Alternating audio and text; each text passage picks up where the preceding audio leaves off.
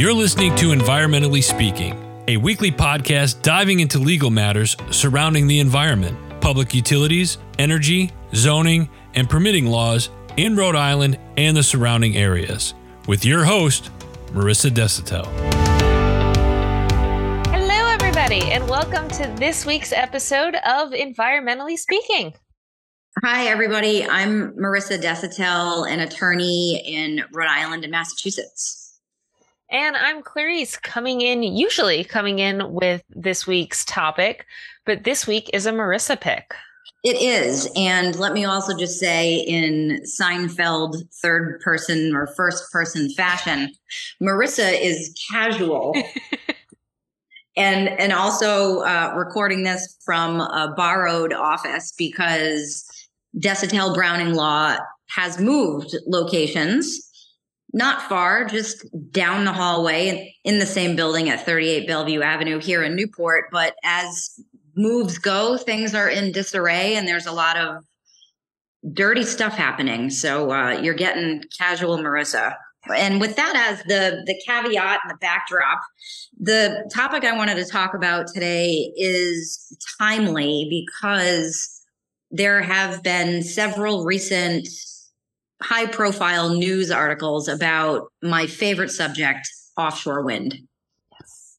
I felt the listener collective kind of like sigh, like everybody knew.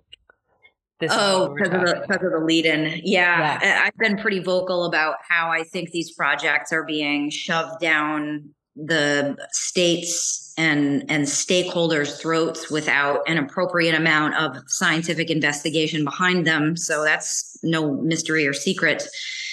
But the news that's coming out about a lot of offshore wind companies recently has to do with the trouble relating to their financing. And i'm no financier I'm not good at math. If I was good at math, I probably would have gone to medical school. Um, so I, I don't know the intricacies of the deal, but I know that our last guest for that. Oh yeah, yeah, yeah. Uh, Mark Guerin, uh, good episode by the way. He, um, he, the the companies are experiencing a decline in stock value, and shareholders are just livid with the fact that these projects are taking longer than anticipated. And as a result, some of the government programs and government subsidies that are associated with the lease areas are expiring. So, this might be, I'm not sure if you have the answer to this, but if these government programs with government funding expire, does that mean that the funds are never released to them?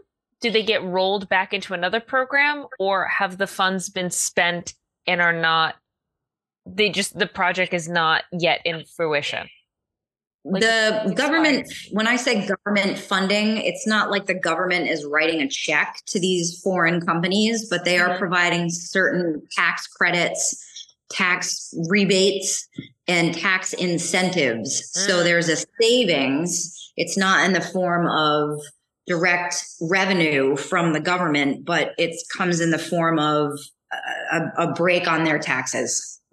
Ah, okay. So the savings that they would get, they're just not going to get anymore. So it's not necessarily it's not necessarily that the government money has been spent. It's that it's just they're not going to get to take advantage of this deal. That's right. Well, I'm not mad. I, I just I'm not mad. If you had told me that the government gave them money and it's not going anywhere, that would annoy me. And and they had to return it or something like that. The company had to return the money.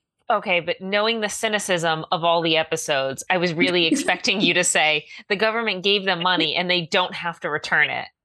I was really braced for that.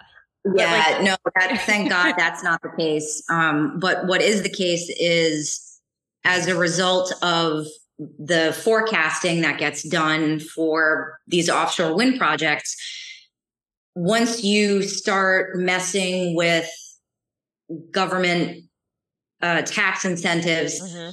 and that savings goes away, it drives up the cost of the project. And the stakeholders are, or shareholders are not happy with that because obviously they would prefer to have uh, more money. And what is being proposed by offshore wind companies at this point, in terms of um, uh, uh, uh who bears the cost, ultimately it comes down to the ratepayers. One of the recent news articles that I read came out of the state of New York, where Orsted, who's a, a, a foreign company, went to the state regulator and said, "Look, we um, we are experiencing a shortfall in our financial forecast because of things like supply chain issues, uh, cost associated with products that are available, issues with local and state and federal objectors because the the jobs that were that were promised as part of these projects are actually going to non-Americans. So that has created some issues, as you as you might think, and um, and it's caused delay for these offshore wind projects, delay is their kryptonite. It's detrimental. Okay, so they've gone to they've gone to these groups and said we're facing all of these issues. What's what's the end goal? Help us get out of it?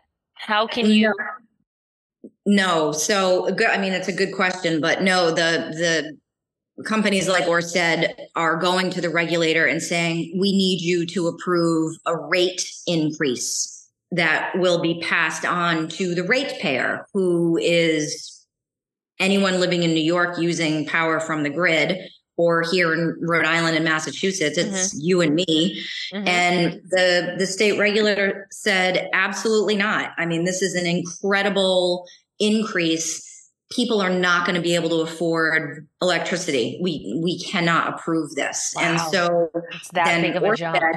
Yeah, it's a huge jump, and people are they're just not going to pay the bill. I mean, they're talking about a fourfold increase.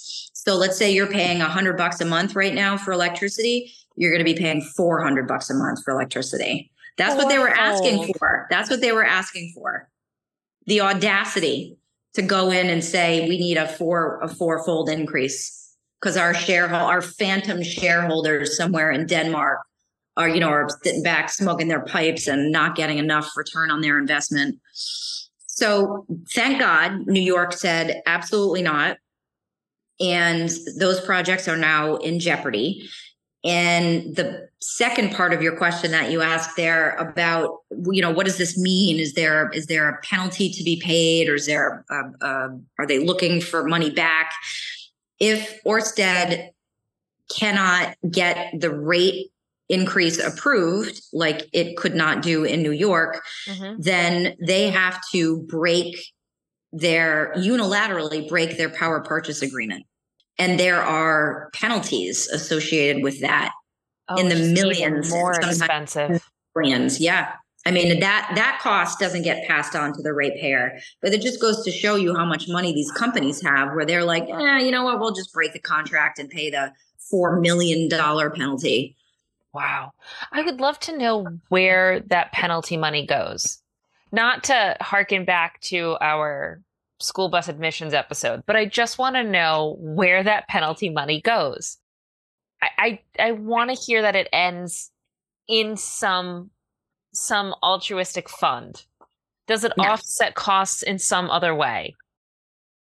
Can I at least get an answer on where the end of that rainbow is? Good luck.